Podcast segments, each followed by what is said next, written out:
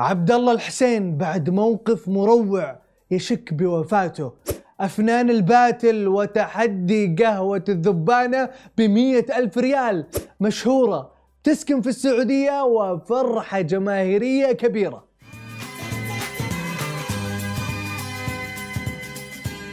يا مرحبا وسهلا فيكم في برنامجكم مين مكسر ال social media.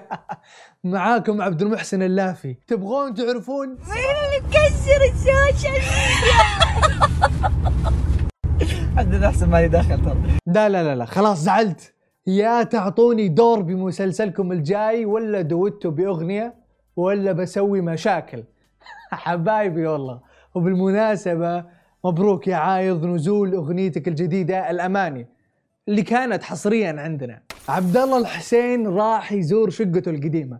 يشيك يشوف مين سكن فيها. جوي. جوي لا ب... لا بعت شيء. أبي أشوف كيف استخدمه اللي شراه. ها كيف من بعيد أشيك. خلاص مالي دخل. بس برضو أطمن كيف تعامل مع الشيء اللي كان حقي. هل تعامل معاه برقة وحنية؟ هل استفاد منه؟ مبسوط فيه. قبل شوي صار لي موقف يعني شوي روعني الطريق الفرعي هذا يمر من عند عمارة شقتي القديمة اللي ك- كنت ساكن فيها. أنا طبعا نقلت من الشقة لسكن جديد الحين في حي مختلف. فلما مريت قلت فضول ودي أعرف وش سيارة اللي ساكن في شقتي. فناظرت الموقف الخاص بالشقة. لقيت السيارة نفس سيارتي اللي ساكن في شقتي القديمة واحد معه نفس سيارتي نفس الشركة نفس الفئة نفس المواصفات. نفس لون السيارة نفس سنة الصنع واصدمكم نفس اللوحات نفس الحروف بس الأرقام تختلف. يعني بس وش التفسير يا جماعة؟ يعني هل أنا متوفي الحين؟ ما أعرف. هذا اللي يصور كأنه عبد الله الحسين. الله يذكره بالخير كان من زينة الشباب. اي والله أنا كنت من متابعين وح... بس بس خلاص فليناها. تخيل إنك لابس وكاشخ. ورايح تستانس حيل. رايح coffee shop تاخذ لك coffee على كيف كيفك. وتنصدم بأنه في ذبانة بالمشروب. إيش ممكن تسوي؟ والله ما باخذ ال coffee.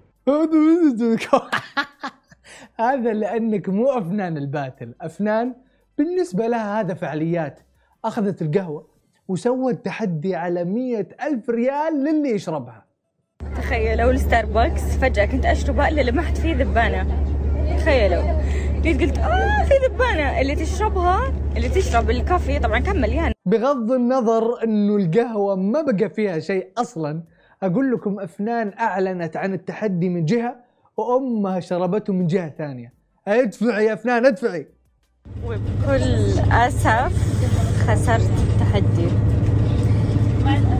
يا للأسف يا لل أنا إيش خلاني أتكلم أصلا؟ لا وتصنيف التحويل التسلية. خوش تسلية. أنا ودي أتسلى برضو. علي كم هللة تبي أحول لك؟ طب وتخير. روح يا شيخ. طبعا لا أحكي لكم كيف كانت ردة فعل الناس. قهوة بنكهة الذبان صارت ترند بس بيني وبينكم لا حد يتحمس. بالأخير حولت المية ألف لأمها يعني منها وإليها. اليوم جايب لكم خبر حيطيركم من الفرحة. حيشعل حماسكم خبر لطالما انتظرتموه شمس راح تستقر وتسكن في السعودية. إيش تبي أنت؟ توكل تفضل. والقرار الثاني إن أنا قررت إني أنا أستقر في السعودية. فوش ترشحوا لي؟ جدة ولا الرياض ولا مدن ثانية؟ أنا أحب السعودية كلها بكل ترابها فوش وش ترشحون لي يعني؟ وش ترجحون؟ أستقر في جدة ولا الرياض ولا أي مدينة؟ المدينة اللي راح تاخذ أكثر تصويت ترى تكلم جد هي اللي راح أروح أعيش فيها. أنا عني أرشح ولا مدينة. ولا مدينة مميزة وفيها إطلالة بعيدة. بعيدة تكفين. حلا أخت حموش عندها دفتر غير عن كل الدفاتر. أذكر إحنا صغار ينكتب فينا دفاتر بس هالجيل غير. هو اللي يكتب. تعرفوا معانا على دفتر حلا غير عن كل الدفاتر. هذا حق الطلعة. كيف يعني؟ يعني أنت وديتني كورنيش. أنت كورنيش؟ حطها صح واللي خلصتها كلها خليك من كلامي. طيب. اللي خلصتها كلها اللي طلعتني كلها أعطيك جائزة حلوة. وهذا وش هو الدفتر؟ مش مكتوب هنا؟ زعل طيب. إذا زعلتني بكتب هنا حمد زعلني.